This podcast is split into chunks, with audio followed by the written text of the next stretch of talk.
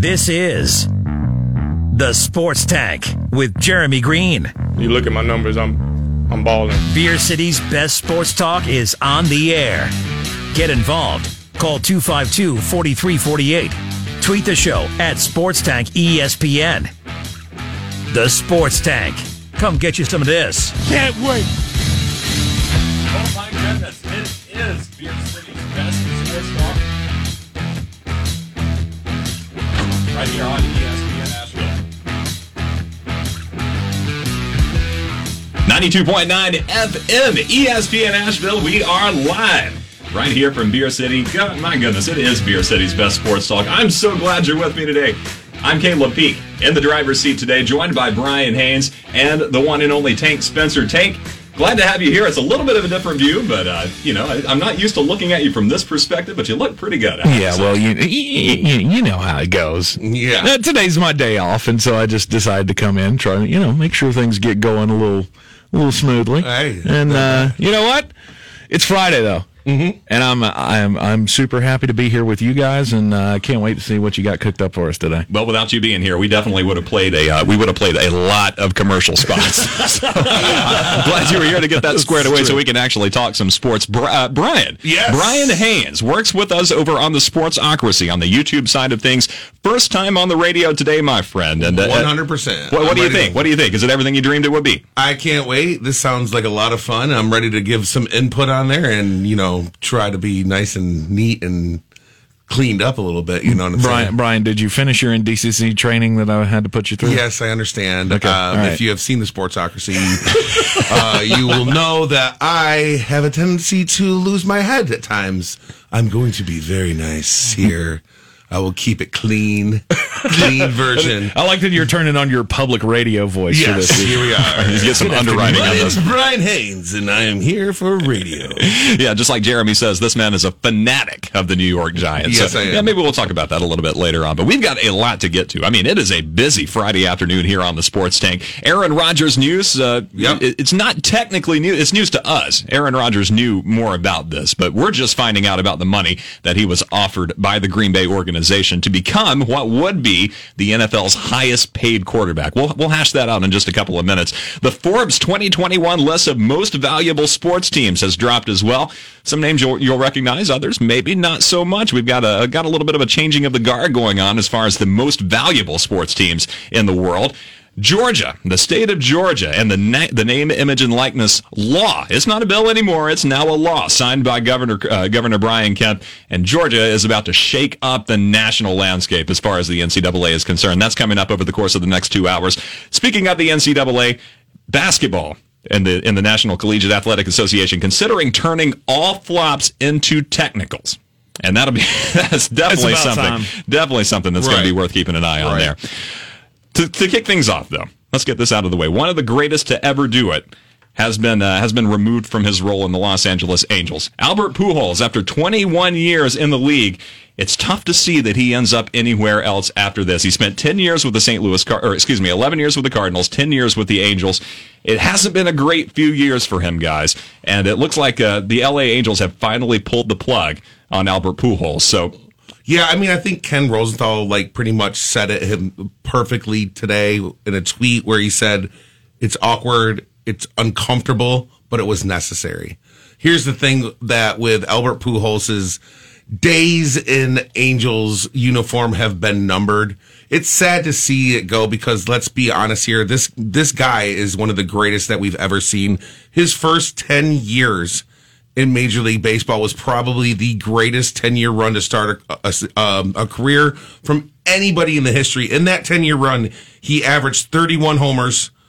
Um, it, he, bat- I mean, he had 408 home. I'm sorry, he batted 310. He batted, had 408 home runs and 1,230 RBIs in that 10 seasons.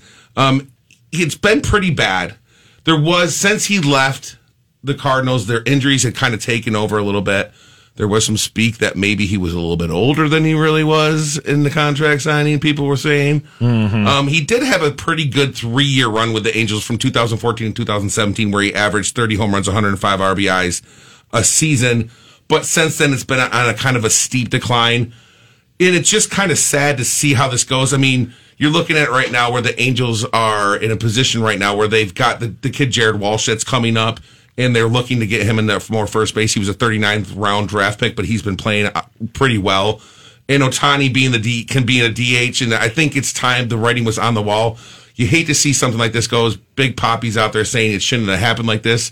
What I would really like to see is maybe him find some sort of role with the St. Louis Cardinals. You know, whether it be just, hey, when we play interleague games, you can be our DH, get on the team somehow, and maybe just ride out there. And that way, the, re- the rest of the year, you can kind of have this almost retirement tour because I feel like this is about the best we're going to get. We're not going to have a full year thing like they did with Jeter. We're not going to have a full thing what we did with some of the other greats of the game over the past 20 years. But, you know, when it's all said and done, I mean, Albert Pujols, first ballot Hall of Famer, no doubt. If he's not unanimous, then baseball writers need to be fired. And, for me, I will always remember Albert Pujols as a Cardinal. It, Yeah. it seemed to me like the Angels thing was was almost kind of gimmicky. I didn't expect it to go on as long as it did. I didn't expect him to put up the numbers that he was able to, to achieve. Uh, well, over those first seven, eight years during his time in Anaheim, it's been it's been a couple of years since he's really been a factor. But he Albert Pujols to me was he was he was the bomber that we needed in, in the mid 2000s. He was the guy with a big bat who could hit the ball a ton, and you just didn't have a lot of that going on at the time. Uh, My first baseball video game that wasn't that that wasn't a cartridge that you stuck in the top.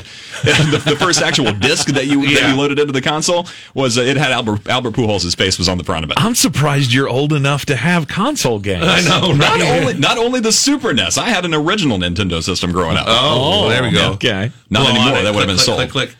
I mean, let's be clear here, guys. The guy's going to end his career, and he's going to, right now, as we speak, he's fifth in home runs, 14th in hits, and second in RBIs. Uh-huh. I mean, wow. I mean, that's just, I don't know. And and you know he won't be a unanimous Hall of You know, because there's always one jerk off. I think there's going to be a few. I think there will be a few. Because, because Derek Jeter wasn't even a unanimous know. Hall of Famer. I know. you, Ken Griffey Jr. wasn't even I a know. I unanimous Hall of Do you, Famer. And, do you think there's going to be any sort of like, because Albert Pujols has never been actually connected to steroids. he's not been connected, but he's always been suspected. suspected, and that is the thing that scares me. And maybe then you got these old school baseball writers who, let's be clear, all need to die because they've just been. okay. well, listen. Here's the thing: they've been they need to die, die off. I should say, uh, not all need lose, to die. lose their votes. How about that? Well, yeah, it, yeah. because they've just been voting for stupidity for the last ten years. I mean, it's now the No doubt. the Hall of Very Good. You know, we don't even get players in on on these last years. I mean, nobody's even made it. Like this year, we don't have a Hall of Famer. Curt Schilling, prime example. Yeah, I mean, there's shafted. there's just so many guys out there that deserve to be in the Hall of Fame, regardless of what era you're talking about, the steroid era. Keeping Barry Bonds, Roger Clemens, these guys out of the Hall of Fame is stupid. I, I mean, we should have. oh, I, I get what you're saying about not having like the rocking chair tour, Yeah. like we've had, and you know, for Kobe and basketball, and Derek Jeter got the big send off, Yeah, yeah. you know, everywhere he ever played. But let's, I mean, let's be honest. Mm-hmm. Albert Pujols hasn't been relevant in like four years. Yes, And that's the sad part about it is Yeah. that we see this is why I hate the big mega contracts in Yeah. in baseball because there is zero way, Yeah. zero way that I ever would have given him a 10 year deal as the Los Angeles Angels. Because he'd already been in the league for 10 years. yeah, he was mm-hmm. 30 years then you- old when yeah. he 30. I think 30 or 31 when he signed his contract. Right. He's 31 years old when they signed him to 10 million or a, a 10 year deal worth, what was it? 240 million dollars, and that was back in that was 10 years ago. Mm-hmm. yeah, 20, I mean, that, 2010 that's when the still deal a was pretty decent contract right now, Right. And that was back then. I mean, look at whatever. Even Tommy said it this morning on the on the Sportsocracy talking about Acuna's tri- contract. How they so they got a deal on that dude. Oh, yeah. What is it like ten years and a hundred million Oh, dollars, yeah, something yeah, like they, that? They collected on him. Woo! That's a good job. I mean, that'll be renegotiated. You know that, right? that'll have to happen. Yeah. Oh, absolutely. But with Albert Pujols, uh, so clearly he's done in LA. That that's done. They've moved Yep, on. yep. You have to think that this has to be the end of the, the, the end of his career. You've got to be headed into your twilight, Yeah. probably retirement.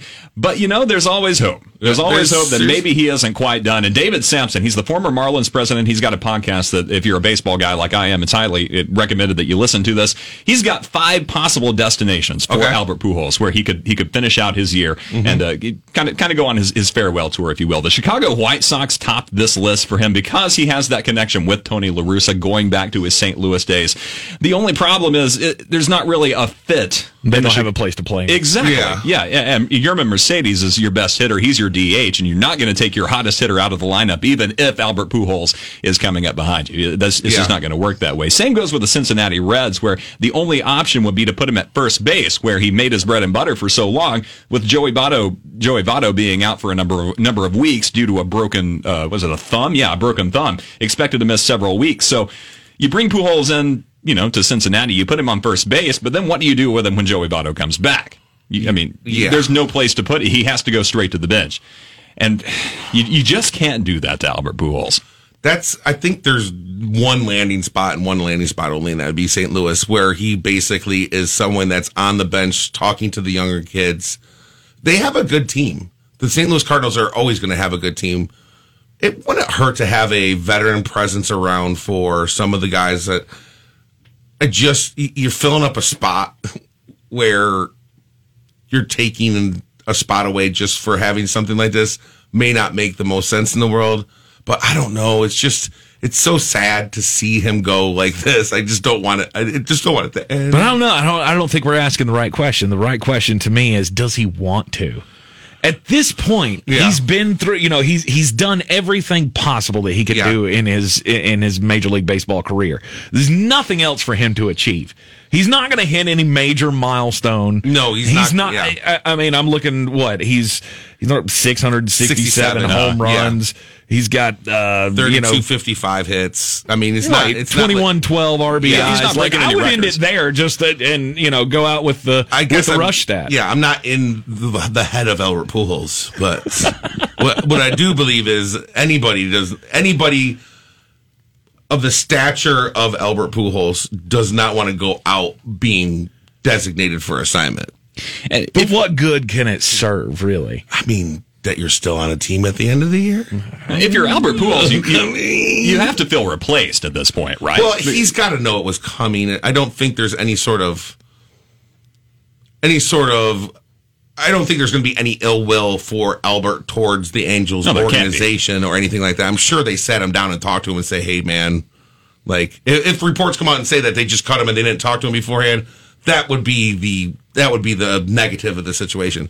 But it- it's just what are you going to do? What are you going to do? Like I said, Ken Rosenthal said it. It was awkward, uncomfortable, but it's necessary, and you got to move forward. And you got to look at the possibility that maybe St. Louis, for for maybe a uh, even a one game or a one series kind of a, a farewell appearance, maybe he comes back to St. Louis is able to retire that way. You don't you don't get the the full remaining season out of him, Right. But you know you, you put him on a show, the you bring him back, put him out in front of the crowd, and Yeah. let him get his cheers and everything, Yeah. take his curtain call, and then right off into the sunset. Seems like it's the most likely option at this point because Albert Pujols isn't doing you any favors. No, I mean Mike Mike Trout is the guy in L.A. He's got some good help. Shohei Ohtani is coming up, and Albert Pujols is it's it's, it's his time to go. Yep. it's just Oh yeah. Oh, it, it's it's been time to It's turn been the time to page go on this for one. a hot minute. a hot minute. I mean, he. I mean, like I said, those those that run from 2014 to 2017 was pretty good, but uh poo poo sense. Definitely. Well, when we talk about baseball, it's normal to talk numbers, right? Yeah. It- Baseball is a money game. There, there's Yeah. a lot of dollars that get tossed around over the course of a major league season. Well, it's not only in the major leagues. There's a lot of money actually uh, uh, across the entire sports world. And if I can, if I can find the right tab, I'm going to tell you exactly how much money that is. Here it is. And it's all the way at the all the way at the end, of course. Uh, the Forbes 2020 list of the uh, the richest teams. And I'm still looking for this tab. Hang, bear, bear with me just a minute. I'm going to Google it up. But at the top of the list, it's it's no it's no real surprise that uh, that the Dallas Cowboys are still absolutely raking it yeah. in. Five point seven billion dollars. I mean, they, but you got to factor in all the all of the things that they own. I mean, they own that whole complex down there at Jerry World. Right. So all of that is lumped into into the value of the team. Right. I mean, there's just for the, you know, most of the time we're going to look at these as been going on for a while. They a lot of times these used to be the soccer franchises, Manchester United, all that good stuff. But now we're looking at these being just, I mean, crazy. The Yankees were bringing in ridiculous amounts of money as well. Five and a quarter billion. Yeah, I mean, like they're they're still doing things. Good enough for number two on the list. And Yeah. you look at the Dallas Cowboys, so 5.7 billion. This is a team that's perennial, perennially not only in the top 10, but in the top five of most valuable sports franchises in the world. And even then, they've had a 43% increase in value over the last five years. This is a team that hasn't made the playoffs. And I can't, I can't remember the last time that Dallas, time. yeah, it has has Yeah, been relevant in the playoffs, and yet they just continue to increase their market value. Jerry Jones is sitting on a gold mine, obviously, since 1989. He has been paid 150 million dollars for this program. by the way. Right. 150 million cost 5.7 billion return on investment. I I mean, I want I want Jerry Jones in my wallet. I think that was a good purchase. Oh, no doubt about Yeah. it. No And you know what was funny it. was that people say about Jerry that he basically just got bored with the oil and he was like, ah, you know what, man? I'm just gonna go out there and buy me a NFL team. That's what I'm gonna do. I'm buying an NFL team. It's gonna be the Dallas Cowboys. Well, I'm you want you, you want to talk about uh, appreciating assets? Yes. Uh, look at the number two team on the list. Yeah. The New York Yankees are number two. Yeah. Valued at five point two five billion dollars. Mm-hmm. 1973, the Steinbrenners bought it Yeah. for 8.8 million. Yeah, yeah, it was like a, a, bag of, a bag of chips and a Hershey's Kiss is what happened. And they were like, "Oh yeah, we're just going to take this and we're going to blow it up." Yeah, um, that's what 27 World Series championships does for you. Yeah, Take- unlike the Cowboys, that's a, the Yankees have been a little more useful than America's football team. But no surprise there. One and two are pretty pretty well expected. Number three, I thought Yeah. was kind of interesting. Yeah, well- your your James Dolan owned New York Knicks at five billion dollars coming in on the price Yeah, tag. and, and that's why we'll never be able to get rid of this jackwagon because he's going to sit there and say, "I'm not going anywhere." James There's going to be something where we have to find some dirt on him, like a Donald Sterling situation, like we did in, in LA for a couple years. Oh yeah, he's gonna have to get canceled. Yeah, he's going to have to happen. And I mean, if you've if you've ever heard his music, he should be canceled. For We that. talked about that yesterday. It is oh boy, that is just me and Caleb were on yesterday, and we were talking about how he's the worst worst owner in all of sports. And it was just like a litany of like infractions I was going through, and then the biggest one was then people have to also listen to his absolutely horrible music, and if you haven't, just just stay away.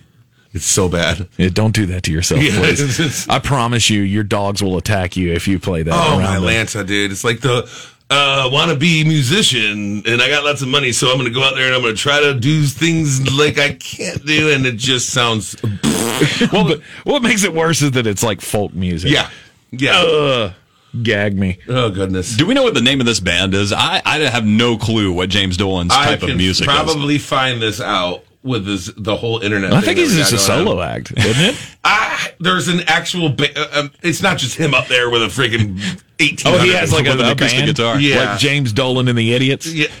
like that would be the best band name ever.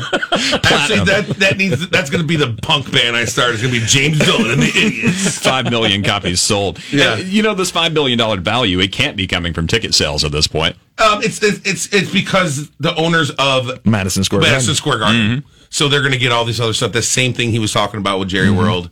Um, it's it you when you own MSG, you also own MSG Entertainment. You own MSG, the everything, the brand TV itself, network. yeah, The production rights and all that. The whole deal is all in one package, which also gives you the New York Rangers. Mm-hmm. So I'm I'm pretty sure that money with the Knicks has Rangers money in there somewhere because it's all lumped into one. Now the Rangers just keep hemorrhaging money. That might be an asset that you want to divest from pretty soon. But, Oh God! But yeah, the Knicks. Oh God! the Hold Knicks- on, hold on. What's up? One second. James Dolan. Name of his band is JD and the Straight Shot. You're kidding. You're kidding. oh my God! I seriously. Can't even put his full name on it. JD and the, straight, shot. and the first video of his uh, band. The, the name of the video is called Glide. Astro Glide. Oh, Heavily influenced Lord. by Dave Matthews. Yeah, I mean, geez, Louise. Oh my goodness, that is ridiculous. That, that's another reason for me to hate the Knicks. But uh, Hey, now you can't hate the Knicks. You can hate James Dolan, but the Knicks, the Knicks. The franchise on the rise, right? Yeah, I'm telling you. It's good. I'm telling you. We're gonna make the playoffs for the first time in ten years. We could actually win a playoff game that would be series Next even. level. Series even. I mean, woo! I won't be shocked. I won't be shocked if you guys win a first round series. No, I we're really playing won't. really well. We were 12 out of 14. Mm-hmm. Derrick Rose, since he's been there, we're 21 and 9. Um, we're more than likely going to play the Atlanta Hawks. I think we could beat the Atlanta Hawks in the playoff series. Yeah, a couple Oh, of yeah. couple of surgeon so, programs. So we're we're. I love that sound you make. That's It's a awesome. little possible. And Derrick Rose, we trust though. I mean, when you put he and Tom Thibodeau together, there is some magic that happens. Something I don't know. It's it's just it's unbelievable how good he plays. With he playing with Tom Thibodeau, Right. Mm. I mean, he's he's he's averaging about 17 or 18 a game right now. Oh yeah, and he's and he's just he's shooting really well and I think he's got the rest of the I think he's that veteran presence that uh, that I think some of these younger guys still look up to and they know Derrick Rose and they're still a little bit in awe of Derrick Rose and that he can still do what he's doing cuz I thought Derrick Rose was done 5 years ago. Oh yeah. So to be as relevant as he was right now is pretty crazy. he was fragile as paper a number of years ago. Yes. Now he's looking pretty strong and Yep. pretty healthy. We got to take a short break here on the Sports Tank. When we come back, we'll talk a little bit more about this uh, this Forbes list of uh, of most valuable sports franchises. We'll talk a little bit about Aaron Rodgers as well and this rumor that's going around about his possible payment. It's all coming up right after this on 92.9 ESPN. Ash- You're in the Sports Tank. Ice up, son. Ice up. You are in the Sports Tank on 92.9 FM ESPN Asheville. I'm Caleb Peak. He's Brian Haynes. He's Tank Spencer. I'm running out of arms to point with here. And this hour, mm-hmm. this first hour of the Sports Tank, of course, as, as always, brought to you by Ingles Markets. Low prices. Love the savings. So glad to have Ingles aboard with us as we're just running down this list of the 2021 most valuable sports franchises across the globe. We got down to number three on the list. Number three being the New York Knicks at a price tag of five bill. Number two, the New York Yankees at 5.25 billion. And at the top of the list, the Dallas Cowboys worth a cool 5.7 billion dollars. Chump change. Chump change to Uncle Jerry. However, down on the list, you know, Brian, you mentioned the uh, the the uh, soccer teams and the the football teams Yes. that that tip, that typically tend to show up on this list, and we've only got a couple of them this year. Surprisingly, Mm-hmm. no real surprise who they are, though. What is surprising is how close they are in revenue. Number four on this list of Forbes' most valuable franchises is Barcelona, the Barca Football Club. Yeah. four point seven six billion in American dollars. That's up, up thirty four percent over the last five years. Now, number five, Real Madrid. Yep. Worth four point seven five billion dollars. Yeah, so the, pretty close. the difference in values is uh, one tenth of a billion dollars, which is still a lot of money. which I would take in a second no, and swim in it like Scrooge McDuck. If you want to donate one tenth of a billion dollars to me, you can. Yeah. Long time rivalry, and now it's extending beyond the pitch. Now it goes into the uh, into the ledger as well, because Mm-hmm. these two programs have battled back and forth for so long. I, I can't really speak to the to the histories of these programs as much because I haven't been involved with them so much. Mm-hmm. But but watching the, the the Lionel Messi's and the you know the Cristiano Ronaldo's Yeah. do battle over the course of the year uh, of the years. It, it was epic. It their, really their was. derby was always a good thing.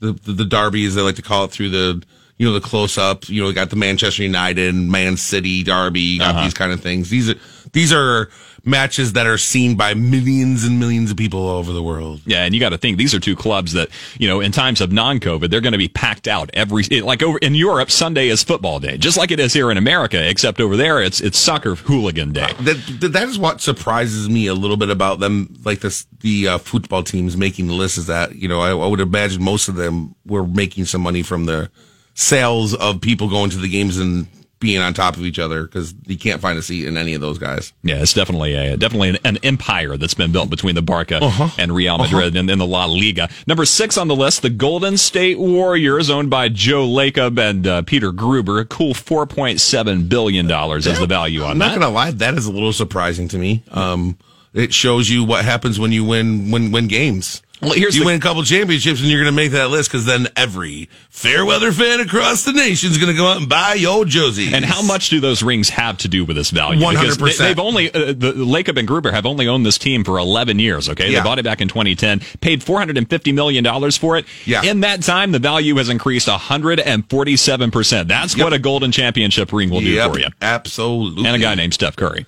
Well, he kind of helped out a little bit. No, A little bit. Yeah, you know, for the amount that you're paying him, I'll, I'll take that return on Yeah, investment. absolutely. Let's get through this list. It's Yeah. number seven, Los Angeles Lakers, Yep. $4.6 billion by the Buss family there.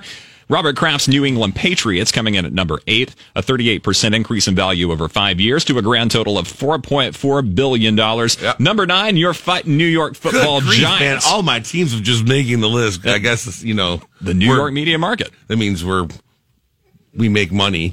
It doesn't mean we're any good. I mean, Yeah. when's the last time any of these guys won a championship? Yeah, I mean, like- exactly. like, exactly. That, that, that whole being in New York thing that really helps out. That kind of helps. It's okay though. Listen, I you know they've you when you're in New York, you're going to make some money. I mean, the Jets are probably what next? Oh no, they're probably not. No, no, they're not even close, actually. actually, I, I- I scanned the entire list here. They're Yeah. not, they're, they're they're at seventeen. Well, yeah. I mean, that's what happens when you haven't won a Super Bowl since Joe Namath. well, we'll we'll just see how long. Super Bowls don't mean everything because the Tampa Bay Buccaneers ain't on this list. They ain't in the top fifty. Well, you give them a couple more years with Tom Brady's jerseys. They made them. If there was a report that came out the other day where they were the number one selling franchise out of the blue, the Tom Brady effect is now affected jersey sales. and it was it, the increase was like twelve hundred percent was year over year. Freaking ridiculous. Ridiculous. Yeah, Yeah, that's- that's I mean, crazy Lord money. have mercy.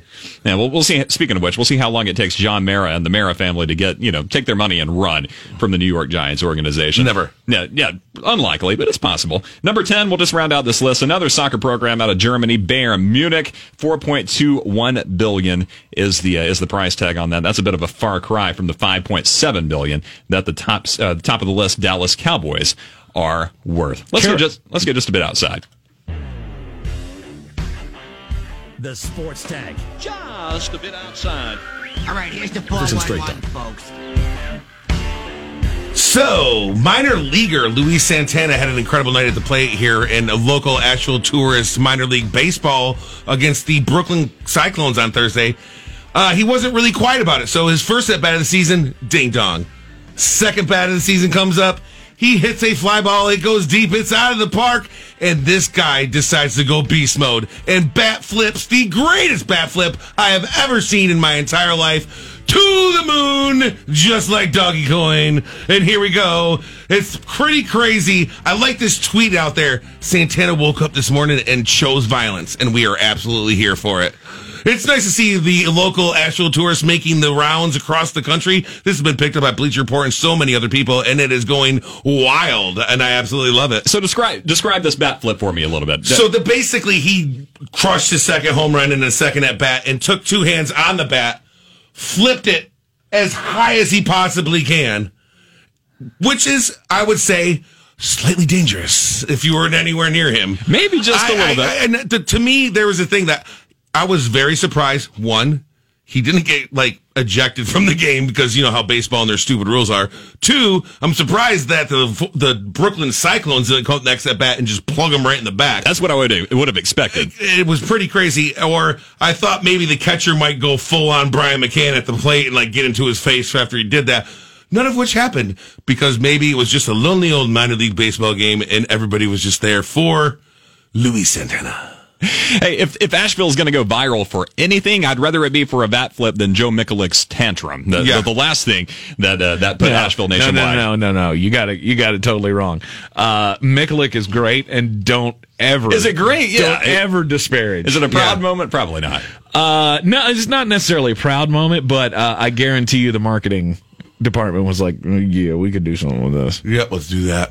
Uh, and, and and that's the same thing with this. Uh, I mean, Luis Santana comes out day one of the season because Yeah. you know they got well, I guess Had the rain out on the first day. yeah, they had the rain out Yeah, on Tuesday on the 4th. So on the so on the opening day, he's already going viral. Yeah. This is exactly what minor league baseball needs to do. Minor league Yeah. baseball has to lean into this And stuff. if the the I, the person at the Asheville tourists isn't saying, "Let's take this and run with this, guys," to make money, they're they they're doing it wrong.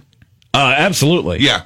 That, I mean- need, that, needs to be like a giveaway or something. They need to have some kind of, uh, Like you know. everybody- I, am gonna call. they- in fact, I'm going to call Doug Maurer right now. Yeah. have the kids come out on the field and see how high they can throw the bat and, and then run away so that they don't hit themselves in the head. I think it. from now on, every opening day at McCormick Field should be Luis Santana Day. yeah, why not? From now on, forevermore. From now right? on, forever. From this point on, Well, you know, I'm looking around the studio here at ESPN Asheville. I'm seeing all these bobbleheads. A vast majority of them, frankly, are Asheville tourist bobbleheads. Mm-hmm. And Luis Santana has got to have one soon. I, I, I was looking at the stat line he had from that Yeah. game alone. Two home runs in that game. This bat flip happened in the third inning. And Yeah. it was already his second homer of the game. He Yeah. had a ridiculous number of RBIs. So clearly, this is going to be the big horse to, for for years. I, I don't know how long he's going to be in Asheville. Typically, typically, you get a player this good, he doesn't spend a lot of time in a 1A program. I was going to say, he keeps playing like this, he ain't going to be around long. yeah, he goes three for five with two home runs, a double, and five RBIs and 11 for to victory. He will be playing for the big squad pretty soon. I'm going to need you to cool that bat off just a little bit there, Santana. We need to keep you around for a bit.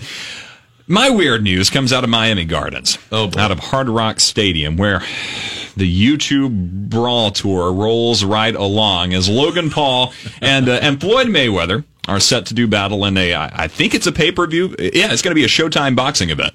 Believe it or not. Wait, It's not on the Triller or whatever the hell they call that thing now. That the, the debacle that I had to watch the other night when one of the brother brothers knocked out Ben Askren or whatever the heck it was. yeah, yeah, yeah. No, yeah. Triller. Yeah. Yeah, I can't. I mean, I did not need to hear Snoop Dogg yell two million four hundred fifty-five thousand times. A waste of my life. Golly, But so it, it just in case you weren't aware, so this this this YouTuber, this Logan Paul character, who he thinks is a boxer, challenged Floyd Money Mayweather to a fight. The undefeated, undisputed champ, uh, he, not the heavyweight champion of the world. He's kind of a light guy, but he's still the champion of the world. Yep. And uh, so Logan Paul is they're doing their their face off thing. They're doing they're doing their their pre fight kind of uh, pump piece, their hype piece, you know, Yep. where they where they get all the interest generated. You expect to see a little bit of face to face, you know, nose touching during those kinds of things until Jake Paul, the older brother of Logan Paul, comes over and starts jawing himself. So, you know, he inserts himself into the mix, no surprise there.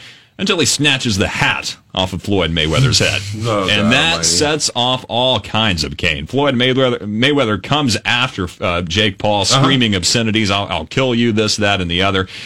And now we're finding out that Jake Paul has since been banned from the fight. God Almighty, I don't care. but here's the thing.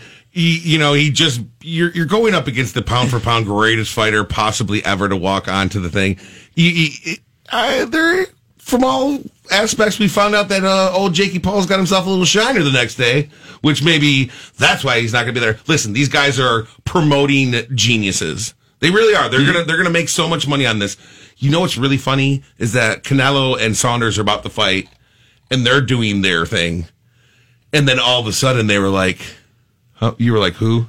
I was going to say, nobody cares. yeah, Canelo Not a Alvarez. soul. And this is for well, a I'm saying for uh, the actual boxing, which people should be caring more about. Canelo and Saunders are fighting. They're doing their thing, and every single question that's being asked is about this fight.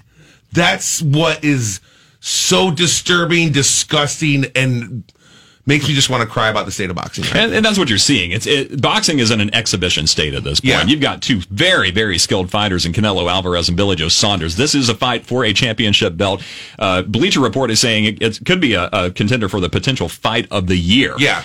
And no one is talking about, about this. Just like you said, it, it goes back to the Mike Tyson and Roy Jones Jr. kind of thing that happened back in November. A couple of guys well into their 50s. It's not going to be a prime, uh, a great, you know, st- uh, boxing match logistically by any means. No. But it was fun to watch, and it generated a ton of money, over eighty million dollars in That's revenue. That's what's happening. That's They're- where the they're money comes from. Money now. off of it, and if it would be one thing if nobody was going to go buy the stupid thing, but there's lots of people out there because sooner or later, be honest with you, everybody's going to buy this because they want to see Mayweather rip this freaking kid's head off. I mean, they do. they don't want to. They don't want to go out there. But the problem is, he, they're not going to see that.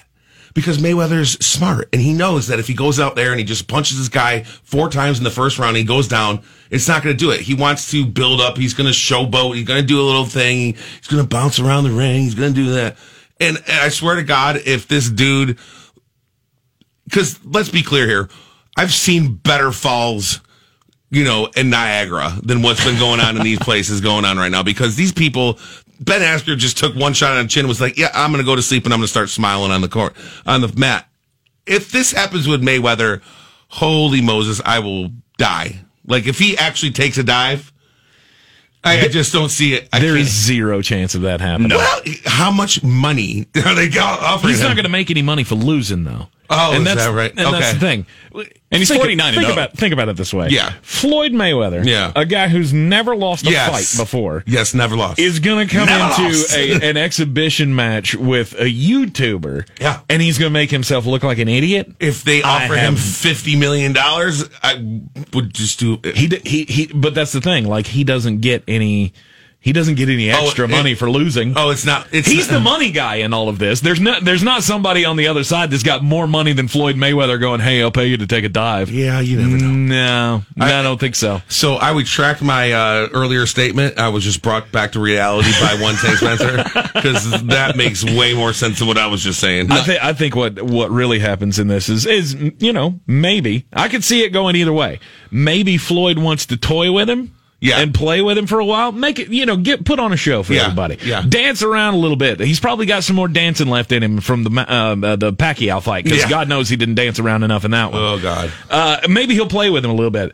I honestly think he should just go out there and get it done with. Yeah. And be, and make a statement and say, this is what boxing is all about. There's Yeah. one good thing that could come out of this, and it's for Floyd Mayweather, to go out there, dismantle this kid Yes. in four punches, Yeah. and go, this is what boxing is. Boxing should not be exhibitions Yes. with YouTubers. Yes. YouTubers do not belong in this ring. If you want to see actual real athletes go at it, you need to be paying attention to stuff like the Canelo fight. That's my dog right there because that's exactly what I will be rooting for to happen. Yeah, that, that will absolutely be a real fight. Canelo Alvarez is a dog. I've seen him just absolutely murder people in the ring. Uh, Man, I, I don't think we see Mayweather throw more than four punches in the first the first round. I think we get maybe maybe four or five punches the first couple of rounds each from Mayweather. He's going to be do- dodging, ducking, dipping, dodging, diving, and dodging. He's going to be moving all over the ring. He's going to make Jake Paul chase him, and then when Jake Paul's tongue is hanging out like a dog gasping for breath, that's when Mayweather comes in for the kill because he's a pro. He knows how this works. That's what he did to uh, to Conor McGregor. Didn't knock him out. He just beat him until he couldn't physically do anything Actually, anymore. Conor did much better than I thought he would. I mean, because Conor's fight. a seasoned really fighter. well. He did. I mean, it was what ten rounds. Mm-hmm. It was a ten round fight. Like you, you went ten rounds with Floyd Mayweather. You're pretty good. I'm not gonna lie. Uh, I couldn't do that. I couldn't even make it. I know you couldn't- couldn't do that. I couldn't even make it from backstage to the ring without needing um, life support for sure. I I don't know how you're going to be able to watch this fight. Frankly, I really don't care. The the fight that you do need to watch is Canelo Alvarez versus Billy Joe Saunders. That's Yeah. the one that that is for you know that, that's your professional fight. And what's sad is that this this fight will make more money than that fight will probably. Yeah, for real. Twofold, threefold. Yeah. As far as the tale of the tape is concerned, it's 44 years old versus 24 years old. Mayweather the elder, Jake Paul the youngster here. Both of them undefeated. Money Mayweather 50 and 0, one of the greatest pound for pound fighters in his lifetime.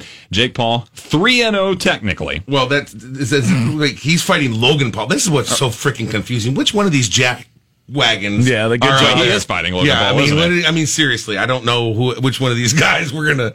Okay, so he's fighting Logan, but Jake just got pummeled. Jake just beat Ben Askren. I mean, it's just one of them's YouTube. Didn't one of these guys get like kicked off of YouTube for like going into that Japanese suicide force? That was this like Logan that? kid. Yeah, that like who cares about this guy?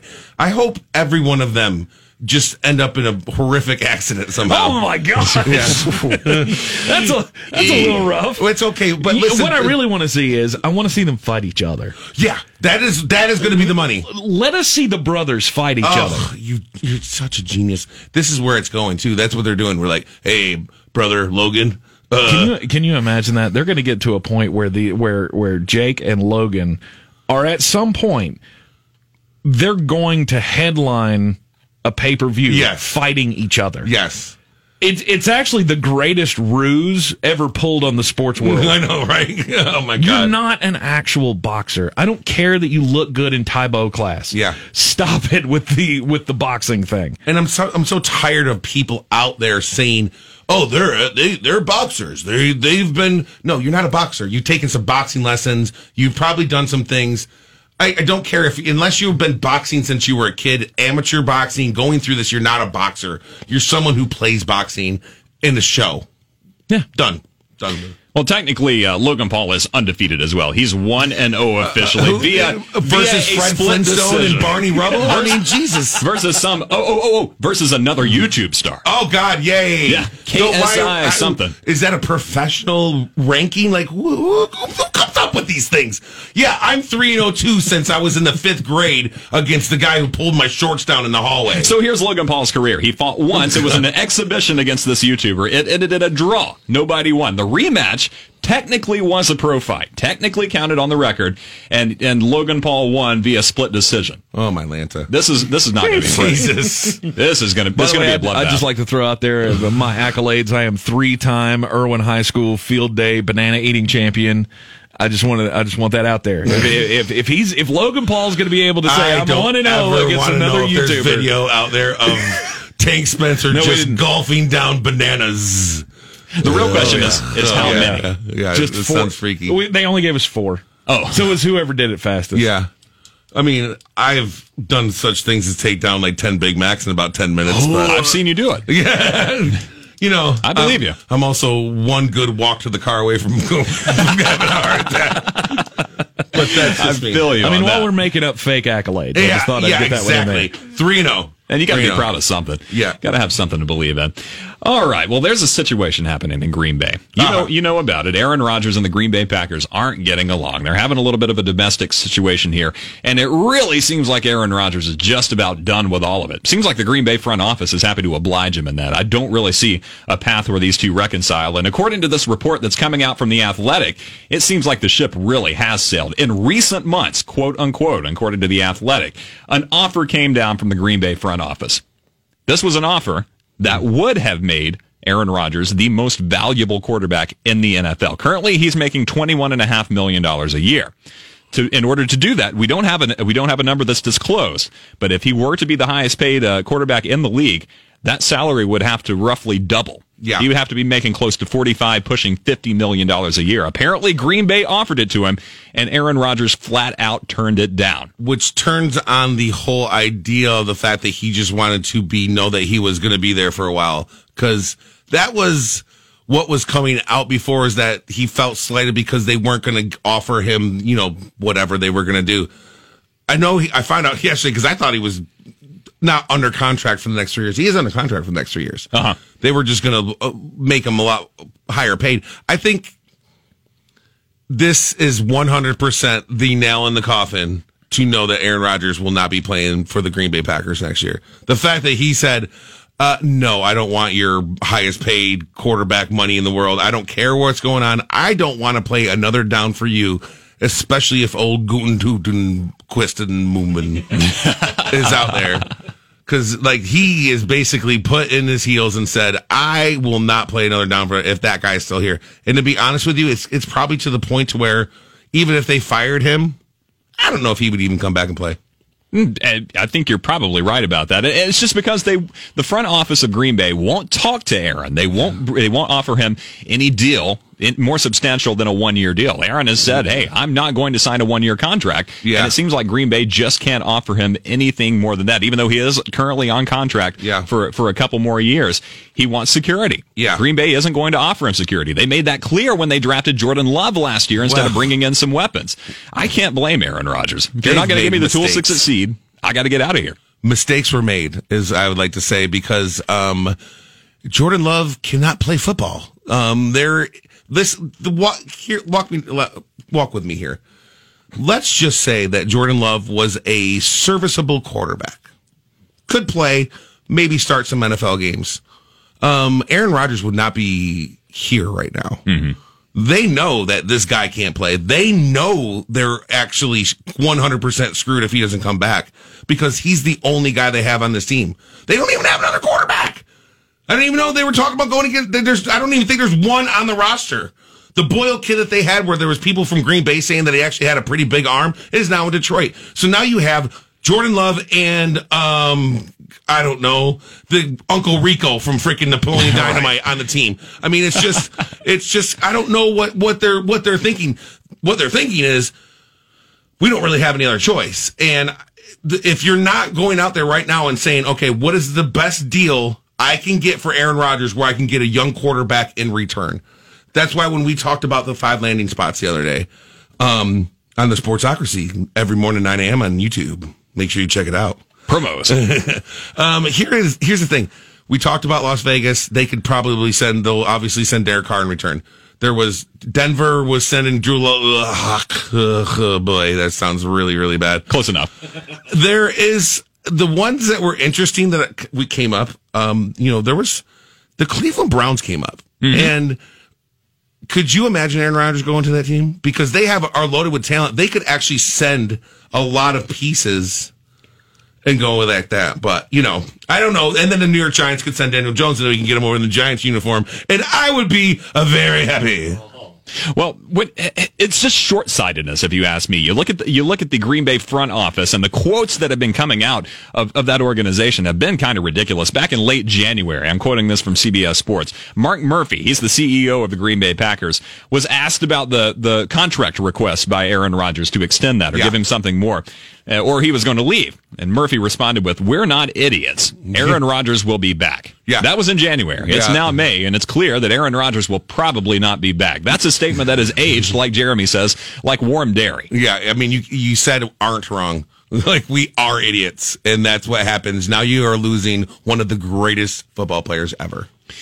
We talked about the Las Vegas Raiders being a probable landing spot for, Okay. for Aaron. Uh, it, you would think that, right, Tank? Probably the that's the most likely destination for Aaron Rodgers. Got to be the Oh, Las Vegas. Raiders with John I- Gruden and company. I think the uh, I think the Raiders would be dumb not to tr- to, to try to trade Derek Carr. Yeah, they're the they're the leaders in the clubhouse, so to speak. If there was some people um in the, I know the talk before the draft was Denver, but I, I, Las Vegas is one hundred percent the leader. Derek Carr, two ones and a two. Yeah. you tell me Green Bay saying no to that? I mean, why are if they're not they're they're doing it wrong? Uh Uh-huh. There's no way they're bringing him back. You could still have it if you got that right there.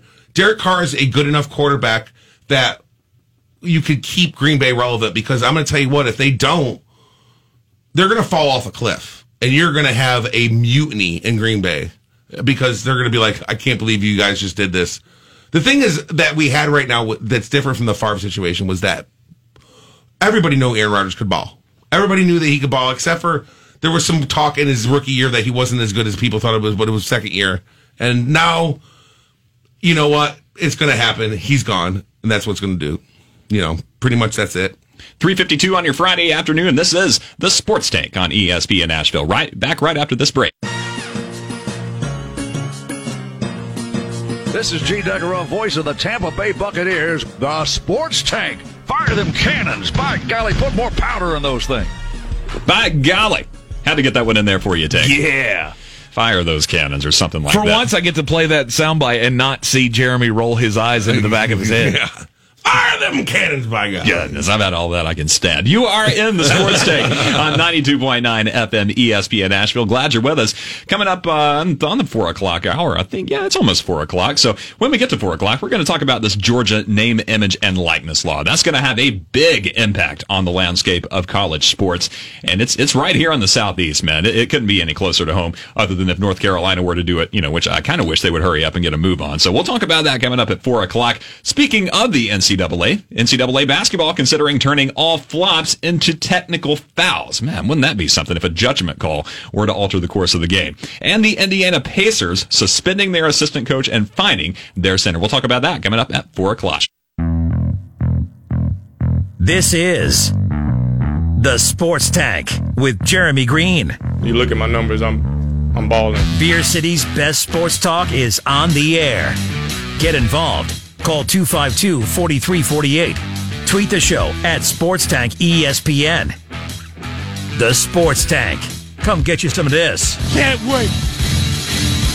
You are in the Sports Tank right here on 92.9 FM ESPN Asheville. Glad you could be with us on this Friday afternoon. We're headed toward quitting time inside an hour until 5 o'clock. I am Caleb Peak. He is Brian Haynes. Yes, sir. He is the one and only Tank Spencer. Yeah. And the second hour of the Sportsocracy, or excuse, excuse me, the Sports Tank. Yeah, that's the other show I was that we're waiting for you in. to do that. That's the other show we do in the mornings. The second hour of the Sports Tank is brought to you by Wicked Weed Brewing. Drink different. Really is some good stuff. Stuff over at Wicked Weed. They've got it all for you. We've got a stacked and packed second hour here on the Sports Tank. It's going to be mostly basketball. We got a lot of hardwood action to talk uh, with the NCAA uh, considering turning all those flops into technical fouls and this name, image, and likeness law that's going on.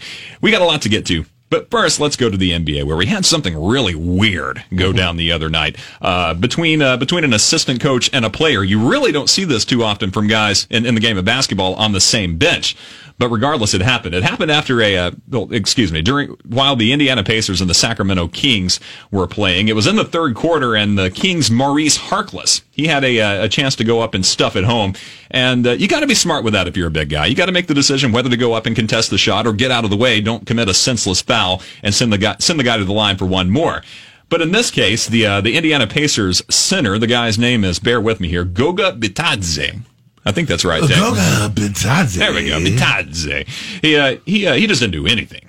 He just stood there and watched the guy go to the rack. Yeah, he's like, go ahead, man. We got you. The the seas parted for Harkless to get to the thing. He just said, "Hey, look at you scoring a layup. Have fun." Yeah, this Bitadze character put more effort into getting out of the way than getting into the way. Yes. And that was the problem that assistant coach uh, Greg Foster had with it. And he, he made sure to chime in from uh, from the bench, making sure he wasn't happy with uh, with Bitadze's conduct there. So right after that, the center runs down the court, and you're seeing this in the game of, in the, the NBA game now. Center runs down the court, gets the ball, knocks down a three pointer, and immediately turns around and uh, to Greg Foster and says, "Sit the f down." Yeah. So these guys were already fighting before the timeout was Yeah, yeah, even called. yeah. By the time they get to the bench after a stoppage in play, you've you've got players trying to hold back Greg Foster from getting to Bitadze. He's had enough. He's ready to put a stop to it. It, it didn't come to blows. It didn't come to any kind of physical altercation. Everything got settled down and split up. And the two are saying now that they want to put this whole incident behind you. But the question I have for you guys is, can you put this incident behind you if you're on the same professional team? I mean, this is something that happens, I guess, a little bit in the game. When emotions are running high, even Woj came out and said that, you know, that they have a strong working relationship, that the emotions just ran high and they just, you know, it erupted more than it should be. Here's the thing. You know, Greg Foster needs to have a little bit more decorum about himself being the assistant coach. He needs to be above that kind of, that thing. Yes, the player did, you know, tell him to sit the bleep down, but if you're coming into the and they're yelling at each other, you're going after him. You look like an idiot when people are having to hold you back from a player. It's not a good look for the franchise or Greg Foster or Agoga Bitadze. And you know, I see this from the opposite point of view, Okay. honestly. I see it from the coach's perspective because in the NBA, you have a little bit more room for this. You, you know, you don't need to be a high school coach. You don't need to teach these guys how to play the game. They should already know by this point. They're professional basketball players. I mean, for, for Pete's sake. Yeah. But if I am your coach, if I am on the bench and I, I tell you to do something and you don't do it, or, or worse yet, you fire back at me with an expletive, Yeah. I'm going to have a problem. And I'm, you're probably going to have to hold me back because I'm going to make sure that you know not to do that again. Yeah, and it's just it's been a bad week for Indiana because there was Yeah. reports coming out of oh boy, and here we go. Bajorkin Nice. was on the hot seat, the head coach for the Indiana Bajorkin. Pacers. Uh, don't know, put your jorts on, Bajorkin. I, Bjork. Bjork. Bjork.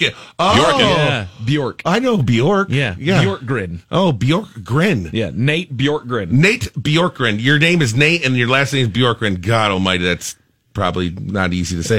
But it's been a bad week for them, speaking of, because they've been talking about how he's on the hot seat. This is probably the last thing he needed. You know, with him being on the hot seat, then you have your assistant coach like trying to go after one of your players. This is probably not the best look for you. Well, and here's the thing: that there are questions right now about Nate Bjorkgren's uh, state of mind. Uh huh. Like, if he, it- like, I don't know, there there are sources within within the building that are telling people in the media, apparently, that he's losing it. Oh. He's losing control of the whole situation, and the Shocking. The, pressure coming down from you know not Right. knowing if he's going to still be uh, around is starting to make him crack, starting to make him do weird things, and so maybe Greg Foster feels like somebody's got to take a lead role here and show. And he's just going about it the wrong way. Right. This is not how you coach in the NBA. No. I mean, uh, uh, uh, uh, Ron Jeremy has proven that down in New Orleans right now. Ron Jeremy. Ron Jeremy. Yeah, yeah, yeah. Stan Van Gundy. Oh, jeez. I was like, What? I think you got that one wrong there, Tankerini.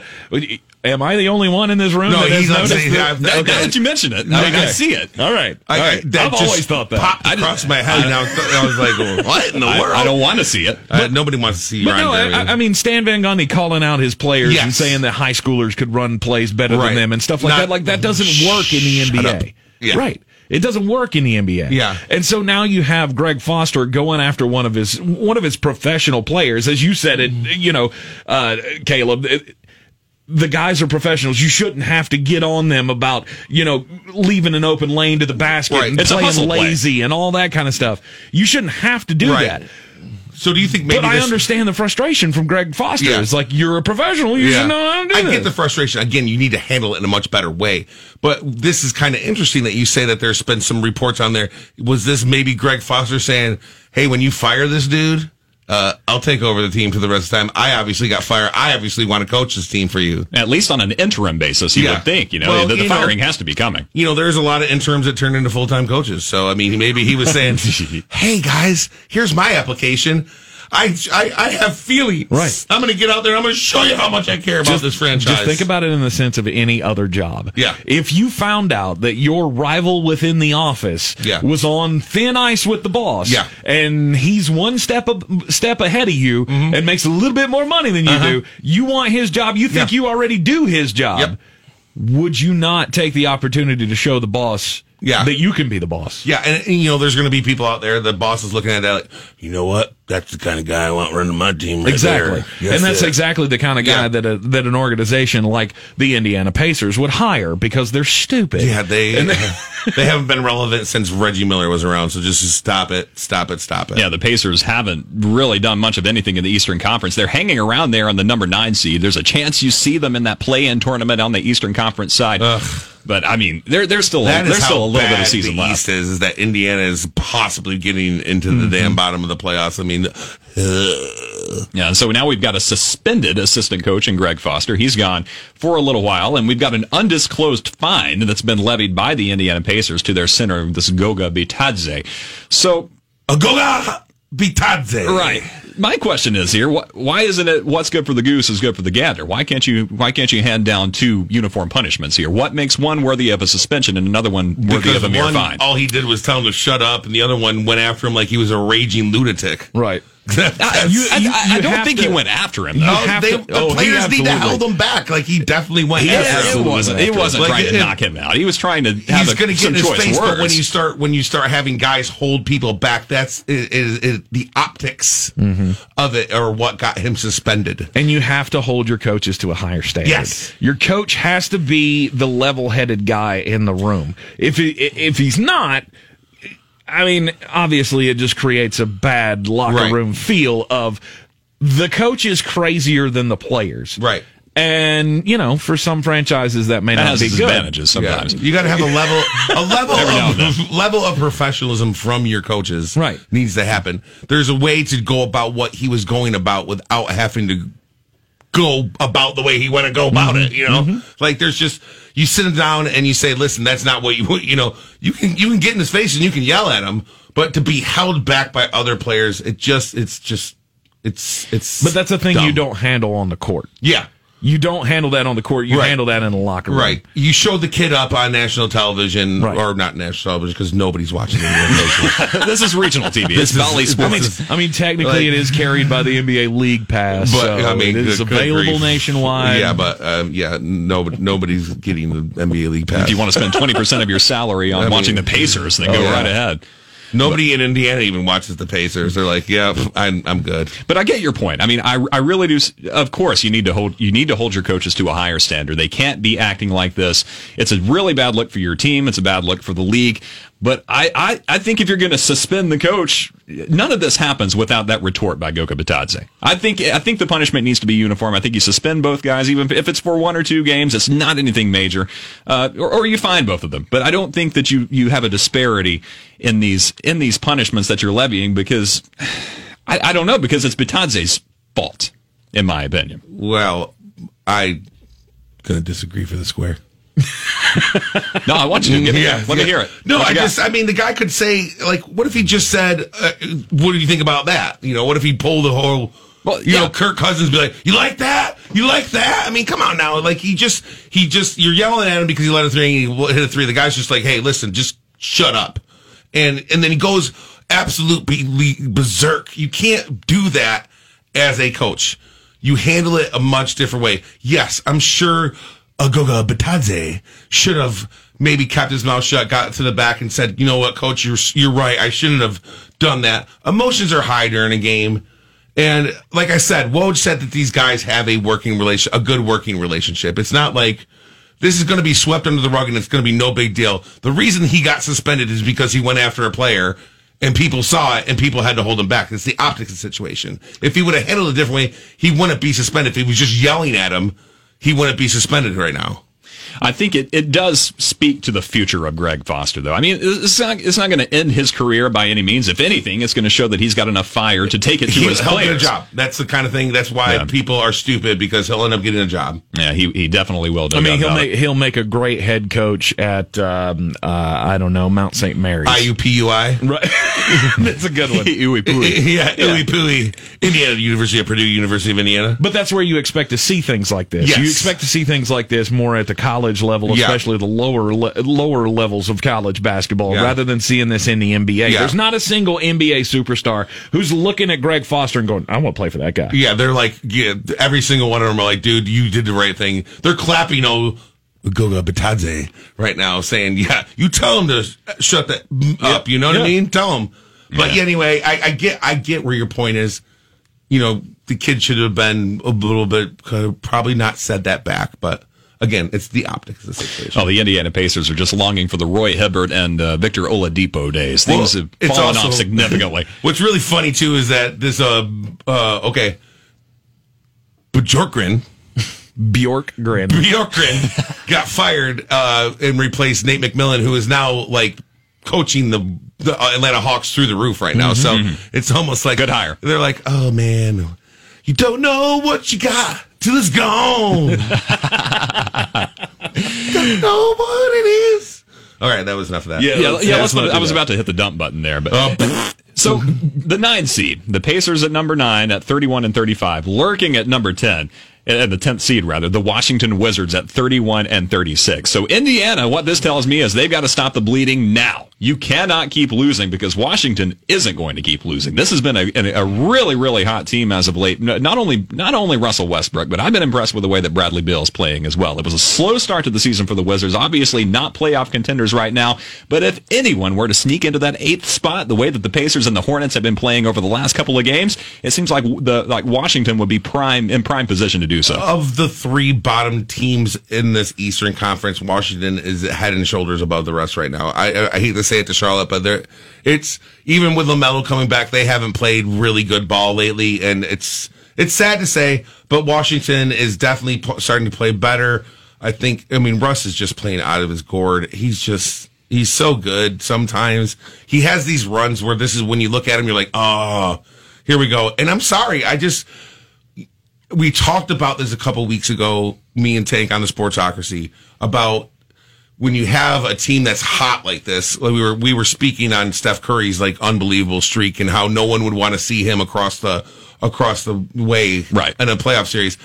I gotta nobody's gonna want to see Russell and Bradley Beal coming to them either. I'm sorry, like even Philadelphia, if Washington makes it into the A seed and they're gonna be playing the Philadelphia 76ers, I don't look across that thing and say, "Man, this is going to be an easy walkthrough." I mean, they're gonna, they're Washington's going to give them a run, and that's where I was talking about some of these things. I I kind of like, for some reason, I'm looking at these playoffs in the East and the West, and I'm looking at each one of the actual who could be playing each other, and I don't see any like series where I look at and like, oh, that team's going to sweep that team at all. I think they're all competitive series, every single one of them. Take it's it's your term, and I'm going to steal it here. You call it recency bias. It's Yep. what have you done for me lately? Yep. It wasn't a lot for the Washington Wizards to start things off. Things are beginning to turn around though, and it, it goes exactly the opposite way, just like you said, Brian, for Yeah. the Charlotte Hornets. You mm-hmm. have a hot start to the season. You have all the pieces coming together, and now the pieces are beginning to fall by the wayside a little bit. Yeah. Charlotte, especially one of those teams that needs these role players to come in. I mean, you've mm-hmm. got your LaMelo Balls, you have your Devonte' Grahams, but you need Scary Terry. I mean, you need, you need Gordon Hayward to be involved. He Yeah. needs to be more than just a role player, but he, he can't stay healthy. They don't need 75 point guards is what they need. I mean, It helps, It's yeah. just it's just pathetic. I mean, like you got more money wrapped up in the freaking point guard position than you do the whole rest of the team. The good thing, the good thing is uh, the Hornets are so far ahead of the team that's out of the playoffs right now that I don't think it's going to be possible for them to completely fall out of the play-in tournament. No, they're- things don't look good. For them. No, no. In the last month, the Charlotte Hornets have won how many games? Two. It's Are you talking about since the beginning of May? Oh. No, I'm saying in the last calendar month since since early April. Oh gosh. Ooh, Probably, uh, what, 12 games? it's more than that. They won. Oh wow. They've won five games since April the seventh. Yeah, that's not good. That's not a good stat. That's wow. it. They've won five games, and in that, those wins have come against. They did have one against Boston, and they had one against Portland. The other wins that they got were against Cleveland and Detroit twice. Sweep the Pistons. Okay, Rocking now, those franchises. Now there are uh, well, there's six games left in the regular season. Yeah. they have to play the following: Orlando. Yep, it's a chance for a win. Hopefully. New Orleans, Denver, L.A. Clippers, the New York Knicks, and, and, and finish out with the Washington Wizards. How you think this is going to go over the next six games? Two and four. If that. Yeah, If if, that. you're lucky. Prob- probably one The good five. thing is that they're four games ahead of Chicago, which would be the other one they could they could fall under. So they would if they went two and six, they're going to go. That means Chicago would have to go undefeated, and that is not happening. But they, they I, I I had such high hopes for the Charlotte Hornets for a little bit there, for the local team. It's the it's the same story every, Every time. single every, year. every time you And get what? relevant, you need happens. to, and you need to at least do something for a team like Charlotte. We talked about this a little bit before as well. The reason that the Knicks thing is so awesome is because they're winning games with who they have now, which is going to attract free agents. Uh-huh. You need to do that. Charlotte is a is a is a, mi- a small market team in all realm of possibility. Um, that they need to play well. They needed to make a get to the playoffs and at least show something to where someone who's a free agent says, you know what? They got a good little team down there. Things are starting to turn around down in Charlotte. And you know what? I want to go there and play. Guess what? Things aren't going so well now. No, I think they did enough. I think You they think did so? enough in the regular season for everybody to go, you know what, when this team's healthy, they're actually pretty decent. Yeah. So maybe, there's a maybe chance There's that a they'll maybe. be able to get somebody to come in in free agency. But who are, and uh, that's something I'm sorry, I probably should have done research before asking this question.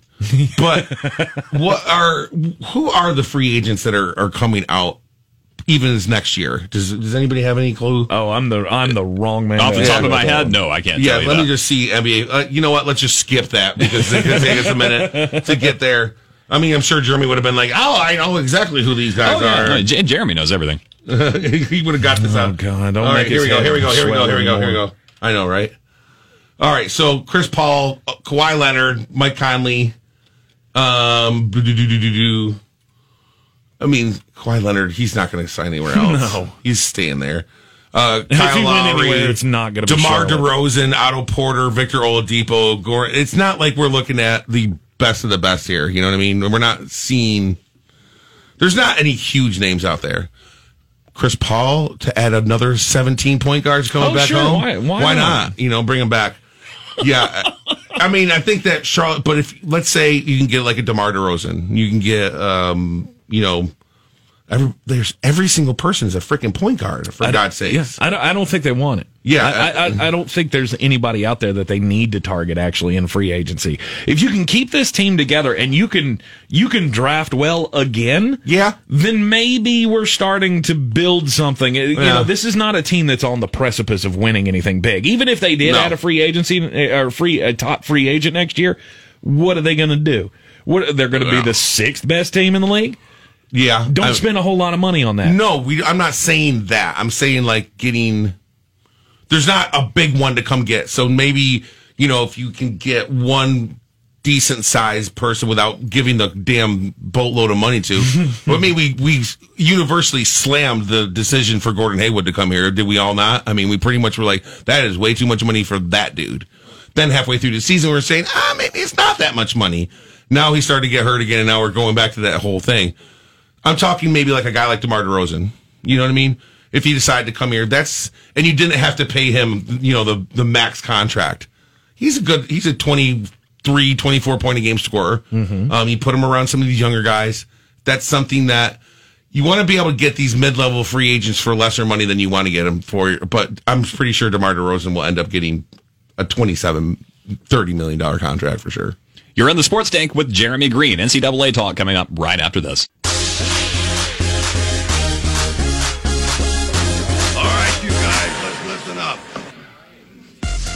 Game yesterday. If we win one today, that's two in a row. We win one tomorrow, that's called a winning streak. It has happened before. I was I was on a winning streak until I saw Tank over here twerking it out, man. I, I Oh, could have gone all day without seeing that. I knew we'd have you around for a reason. All night long while I drink some vodka.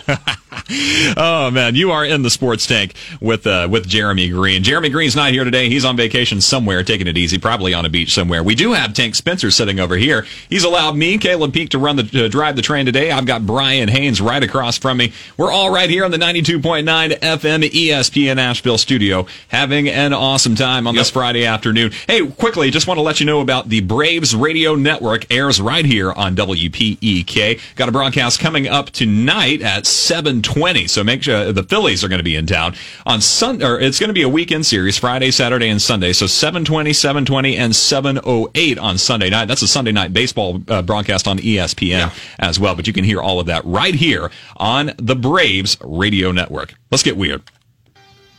On the weird scale, there's Vegas, there's Florida, and there's Asheville. Let's get weird, Asheville. Residents of an Illinois city were treated to an unusual sight when a bull escaped from outside of a veterinarian's office went, and it just went wandering around town. Countryside Veterinary Services in Taylorville said that the bull had been brought into to receive treatment for a hoof injury, but the animal's owner failed to properly latch the transport trailer, and the bovine fled from the parking lot. Residents captured video of the bull walking around next to a busy road and being pursued by the animal control officer. Animal control officer said the bull charged at its would-be captor several times before being lassoed around its neck. The lasso was tied to a vehicle's trailer hitch and the bull was led back to the veterinary clinic. No injuries were made to either the people or said bull. Now, let's be clear here. Um, I hope that nobody just went trying to get near that bowl other than the people who are trained to probably try to get that bowl because i'm going to tell you one thing i see a bowl and i'm not running towards that bowl whatsoever Nope. That's probably a good idea. yeah i mean geez louise it's not like the running of the bowls it's not madrid get that and i'm sorry if you are if you have a bowl okay let, And most of us do, let's be honest. Let's uh, when said bowl owner, you know, has a bowl and does not properly latch what he needs to latch, that guy needs to be arrested because what could have happened?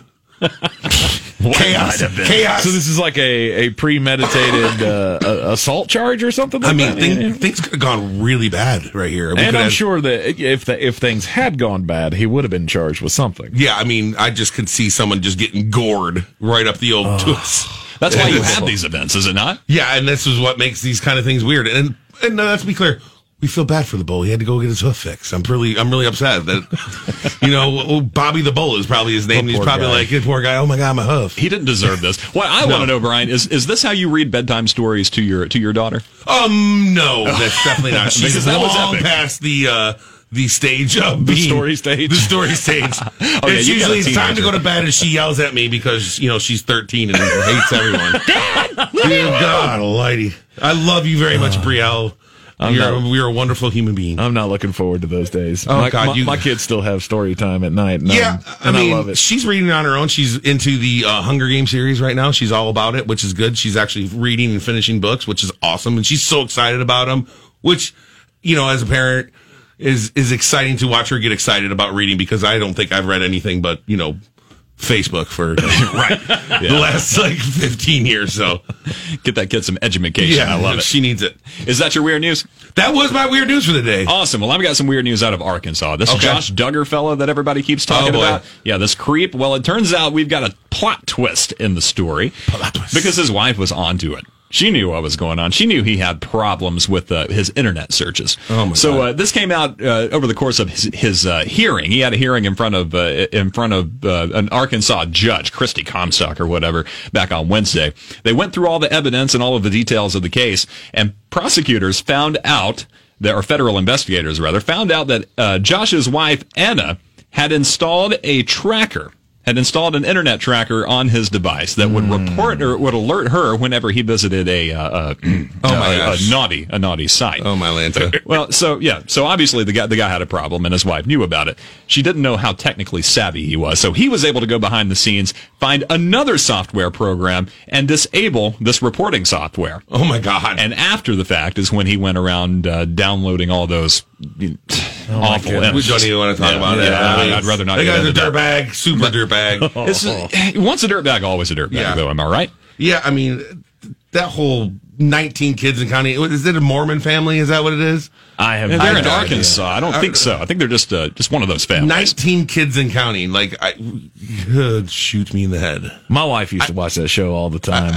I can, I can handle one 13 year old. I, I can't do it. Yeah. I can't do it. I, I mean, we had twins, and I can't even imagine having more than two children Yeah. at one time. I pray for you on a nightly basis, by the way. Right. Yeah, I know. It's Yeah, like- he needs it. Good lord. Oh man, Josh Duggar things not going well for him though. No, I mean he, absolutely He was not. released. The judge said, you know, we're not going to make you sit in a jail cell until your trial date. Just don't make me regret this. And he was, you know, over the moon, of course. But uh, federal child pornography charges. It's not. It's not going to be good. He- Why- he's a why nasty, they- nasty I, guy. I can't wait Why till. they would ever let him see the light of day again? Oh, dude, that dude is going to be mind. holding some buckets. If you know what I'm Oh, saying. most definitely. Hey, I've got one. Uh, Oh. So there is a uh, there's a local sports bar owner up in Stamford, Connecticut, that is getting into the mayoral race. He's decided Uh-huh. Oh, he's a that, bar owner. Yeah, he, he he's decided that he doesn't like the way the city of Stamford, Connecticut's being run, so he is going to run for mayor. And what makes this sports bar owner and uh, also former uh, city health and public safety director get into the mayoral race and why is it important? Because the guy's name is Bobby Valentine. Oh! that Bobby Valentine. No. Bobby V. Bobby Valentine. The of Bobby Of the Valentine. New York Mets. All right. Yeah, of New York Mets fame. He is going to be running for mayor in Stamford, Connecticut. I had no idea. So he's apparently a native of Stamford, Connecticut. Yeah, home of the. WWE. right. And, but that he, in 2011, he was named the city's health and public safety director wow. Hmm. and did that job simultaneously while managing baseball. Well, I have a question. Shows you how much that job Is, has is to he do. going to come out and announce his run in a fake mustache like he did after he got ejected from one of the games and then came back and sat on the bench with a fake mustache? No, that's what's it, that's what he's going to do when he gets censured from uh, city council meetings. Yeah, because that was the greatest thing I've ever seen in sports. Was after he gets ejected, homeboy goes back to the dug, comes back out to the dugout with a mustache, and they were like, "What are you doing?" and tries to hide. What are you doing, Bobby? We know it's you. He's like, "My name is not Bobby. It's Ricardo." Bobby Valentine. I mean, He's a, he's a class act. but but really, I mean, is that a guy you would ever want to be mayor of your town? Uh, I mean, it, Stamford, Connecticut. There's a lot of money out there. I'm sure they're just he's just a figurehead for somebody. Yeah, maybe my town, There- population 800. He's maybe not a place like Stamford. like someone is probably just like, listen, we know you can get votes. We're just going to buy you basically and have you run because you can get the votes, but you are actually going to be running this city. You're just going to be the figurehead for said city. This is pretty much like Linda McMahon is probably like, listen, dude, Yeah. We need you to like allow some of these things to go under the wayside and we'll pay you the money. He'll be running as an independent, by the way. oh, is that Oh, right? Face- nice. Facing uh, two Democrats in the in the uh, race. Who needs a third? Who needs, who who needs a two party system anyway? Just buck it all. Yeah, Uh, two party system, dumb. Yeah, no politics here on the show, though. No. not at all, not at all whatsoever. We would never do such a thing. Speaking of the system, let's talk about how the, how the uh, things have been established in the NCAA. The last major rule change that we had for NCAA men's basketball was back in 2019, and under the rules that year, there was a warning added. And if an official had to, if he he can make a judgment call, if a player flopped, Yeah. if, if, he, if he embellished a foul call, if he fell down in order just to get the call, the official could make that judgment call and issue a warning instead of going straight to a technical. Now, if, if you did it again, if you're a, a repeat offender, you're going to get teched every time, and it's not going to be good. Now, there's a new proposal coming up before the NCAA. It looks like we're going to do away with the warning entirely because Good. the Men's Basketball Rules Committee of the National Collegiate Athletic Association has recommended that officials start assessing technical fouls to anyone they deem flopping. And now Duke will never win another game for the rest of eternity because let's be honest here, I've never seen more flopping than I do than I do in a Duke game. Yeah, it's a good thing LeBron never went through the Oh uh, God! I through mean, the NCAA. some of these guys out there, could you just imagine? It's so. Listen, there's going to draw charge, going to draw a charge. It's it's. I think the flopping aspect is pretty easy to see if you have two eyes. So uh, if. I just don't want it to be a situation where it's going to be an obvious where someone is trying to draw a charge and they call it a flop, and then all of a sudden it's going to change the course of a game. Like that's going to be disturbing to me. That's when I'm going to start saying. But let's be clear, we need to get this out of the game. And starting at a collegiate level is going to be something that's going to be. I hope the NBA starts to do it because Christ, they can call it every other three. days. and, and you know this is going to be a uh, it, it's going to happen. There is Yeah. going to be a judgment call situation. The waning seconds of the game, a player drives the lane. Another player on the other team who's aware of this rule is going to try to slide in the way, commit the flop, and try to influence the outcome of the game in the final seconds. It's going to happen. There's going to be a major controversy, and somebody's going to be on the wrong end of it. Yeah. So I just a judgment call is hard for me to get behind. What say you, Tank? Uh, I think it's about time for this. Yeah. Uh, we need this in all levels of sports. Uh, if you are going to act like you've been shot in the back, Yeah. when you have barely been touched, or sometimes, like in LeBron's case, never been touched at all. not at all. Uh, you absolutely need to get a technical foul for that. yeah, one hundred percent. This needs to be out of the game. When Uh, here, here's the thing that I have pulled out of the NCAA rules proposals Oh. here, um, and it has to do with fouls, but not right? technical fouls. Oh, no. there is a structure that they are talking about now with, uh, the, and starting with the 2022 NIT. okay, They are going to test out upping the number of fouls allowed in a game to six. okay, To In NBA college basketball. Yeah. However, there's a catch. okay.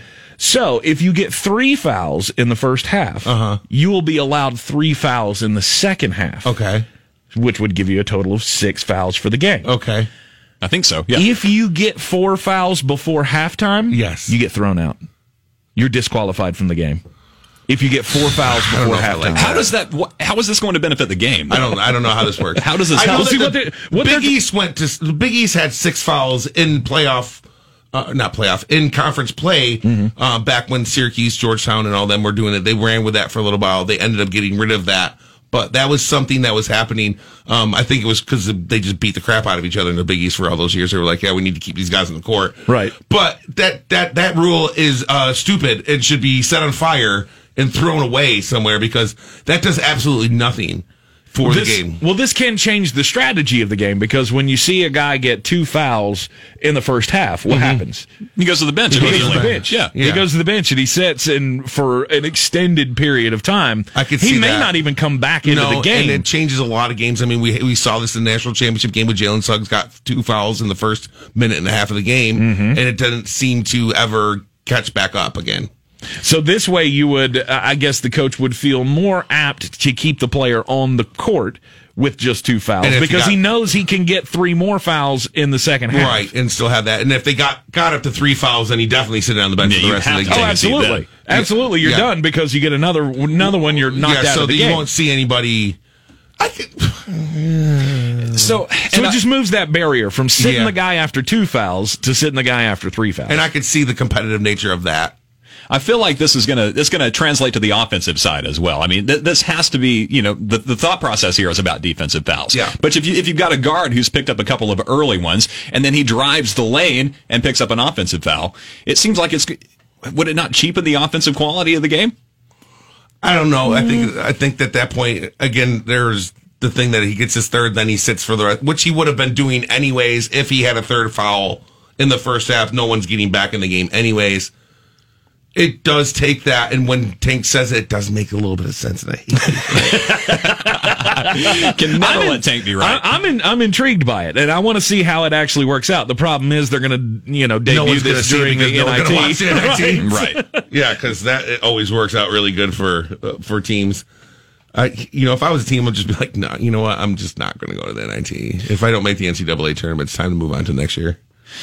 I'm right there with you Yeah. on that. I mean, the Yeah. NCAA, NCAA tournament is what it's all about. It's what it's always been Yeah. about, and uh, that, that- that's what it should be about. That's what this overtime elite thing kind of concerns me with a little bit. It's it's going to be such a change for the game, but I mean, it's, it's going to be slim slim pickings a little bit. I mean, you're gonna you're still going to have the great players going to the NCAA, but like we talked about on the Sportsocracy this morning, it's going to spread the talent out some. It's going to kind of separate the cream from the crop. So maybe you won't have as many guys on the NCAA rosters, but it, it should be the best of the best. Mm-hmm. Yeah. As long as the best of the best don't want to make money right now. Yeah. That's going to be your biggest problem. That's where this name, image, and likeness thing comes into uh, comes into play in the state of Georgia. We're Oof.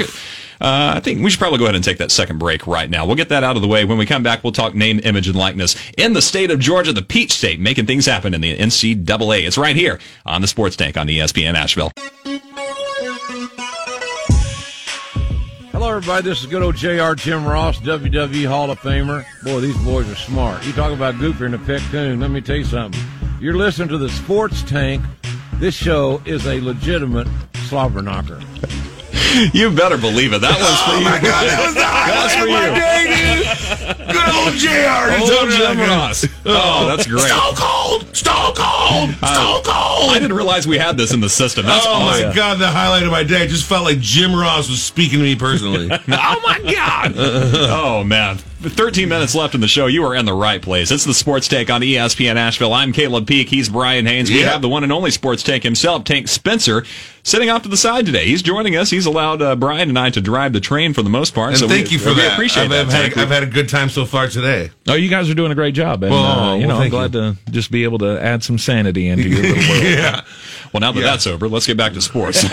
Yeah. Georgia Oh, Governor Brian Kemp. Now we don't talk politics on this sport or on this show, but sometimes, every now and then, you get a situation where politics have an obscene amount of influence on the sports landscape, and that's what we're beginning to see in this patchwork of name, image, and likeness bills that are being passed into law across the nation. It just happened in Florida not long ago. Well, they already kind of came back, and I'm just reading that as well, which is kind of crazy. Uh huh. Yeah, Yeah. yeah, Florida's Florida's in on it now. Georgia has officially signed name, image, and likeness into law. Brian Kemp signed House Bill 617 on Thursday. That would allow college athletes in the Peach State to earn money off of their name, image, and likeness beginning on July 1st. That does mean UGA football players will be eligible for this. Mm-hmm. However, and this is something you brought to my attention, Brian. Uh-huh. New legislation has a plot twist. Yep. Schools can now they they don't have to, but they can require these athletes to pool up to seventy four point nine nine percent, almost seventy five percent of their earned money in an escrow account for that school.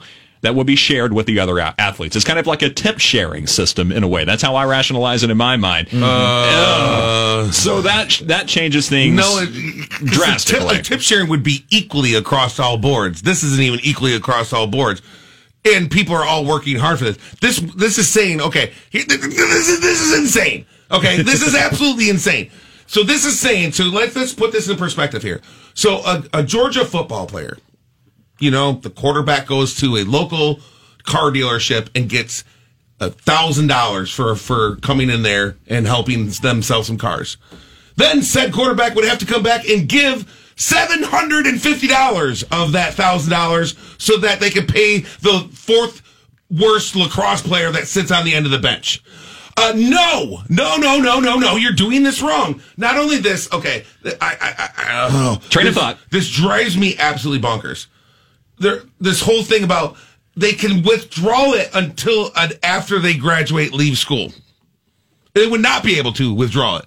So not only are they doing this work for you, but they're not even going to be able to touch that money until a year after they're gone. Which is basically uh, that's going to make kids want to leave right away. Anyways, I want my money. Give me my money. So we're defeating the purpose of trying to get these players paid in the first place before they leave and get money. The second part of this, which is which is almost more asinine to me, Additionally, the bill requires college athletes in the state to take five hours of financial literacy and life skills workshop to prepare for receiving, receiving the compensation. Uh, Oh my God, they're going to get a thousand dollars and buy crack with it. What is going on here? I don't understand. Well, uh, the way I No, re- uh, the, the way I read into this tank is is uh, I don't see how this is a problem. I think it's a good thing to try to encourage college athletes to learn life skills. I understand that maybe you didn't come to play school. But you are at school, and it's it's good to learn something while you're there. So I, I mean, I don't have a problem with five hours. I mean, five hours. It's five hours. You can do I, I that. just, I just think it's a slap in the face. Like, oh my God, they're going to get a thousand dollars. Whatever are you going to do with a thousand dollars? Nah, You need a class. Well, it's not just a thousand dollars. I mean, you think about the, the the amount of money that will take since you know since we're using Georgia as Yes. the example. Think about JT Daniels. He's Okay. he is the starting Yep. quarterback for the Georgia Bulldogs. He is you know in like early Heisman talks and all of that. I don't buy into any of that, but I'm just saying this is the this is the level this kid is playing on. He, it's, it's not just a thousand dollars. He's going to be able to bring in potentially a hundred thousand dollars a year to be able to, you know, sell his name, image, and likeness or capitalize on it. At that point, you need to have this. How many times have we seen in professional sports guys make millions and millions of dollars and within a year of them being out of the league or not even before they're even out of the league, they're broke, flat broke. I, I, I get that. I understand that part of it, but it's just like th- these are skills that you should already be Should, getting yeah. in college that you're at. You know what I mean? There's courses for the this- they, they're called civics classes. You know what I mean? you know they have these courses for these kind of things. You're requiring for them, and sorry, it's not a hundred thousand dollars. It's going to be twenty five thousand dollars because he's got to give seventy five percent of it to somebody else. He could. That's, that's only, he- but that's only if the school says so. If he ends up at the right There school, is yeah. not a school that is going to go down this path. I don't Ah. believe. Because listen, if if every other, so here's the thing: If Georgia does it, Georgia, Tech doesn't do it. You're gonna nobody's gonna go to Georgia Tech. Exactly. So- Nobody's going to those schools. So say Georgia does it, Georgia Tech does it, Georgia Southern does not do it. Yeah. Who gets the premier athlete? Georgia, the people are gonna go to well. But but if you're going to Georgia, you're giving up 75% of that NIL. You go to Georgia Southern, who doesn't have that requirement, and you're taking all that home with you. yeah, first off, um, if those are your three schools, you need to branch out a little bit. Yeah. Uh, because here's the thing. Uh, They grew up in Macon. the answer to that question is no one. yeah. because if the same athlete is in com- in contention to go to Georgia and Georgia Southern, and Georgia's going to take seventy five percent of his money, and Georgia Southern's not, Yeah. he's probably still going to make more, More money, money at going to- Georgia. at Georgia. However, If he is premier athlete. However, he's not going to go to Georgia. He's going to go to Florida right across the border where he doesn't get his money taken away. See, that's the thing. And these schools don't have to do this. The law says that they can, but once they do, they're going to lose all of these guys. You're never going to get a guy to come to Georgia and give up 75% of his name, image, and likeness money when he can go to Tennessee and keep it all. yeah. It's just not going to happen. It's just, and that's this is my problem with with it right now that we're going state for state. It's going to be the whole idea is we need to have everybody involved or nobody involved. If you're create, you're creating an unfair advantage by doing this in only certain states. You know what I mean? And Well, that's why we're going to have federal law. There will be a federal law passed on. this. right, and I know that there is an actual. There's three of them. You're right now. There's there's still several federal uh, NIL proposals up for consideration, and then say still awaiting a ruling from the Supreme Court on the NCAA versus Alston case for its own NIL legislation. So I mean, we're still waiting on these things.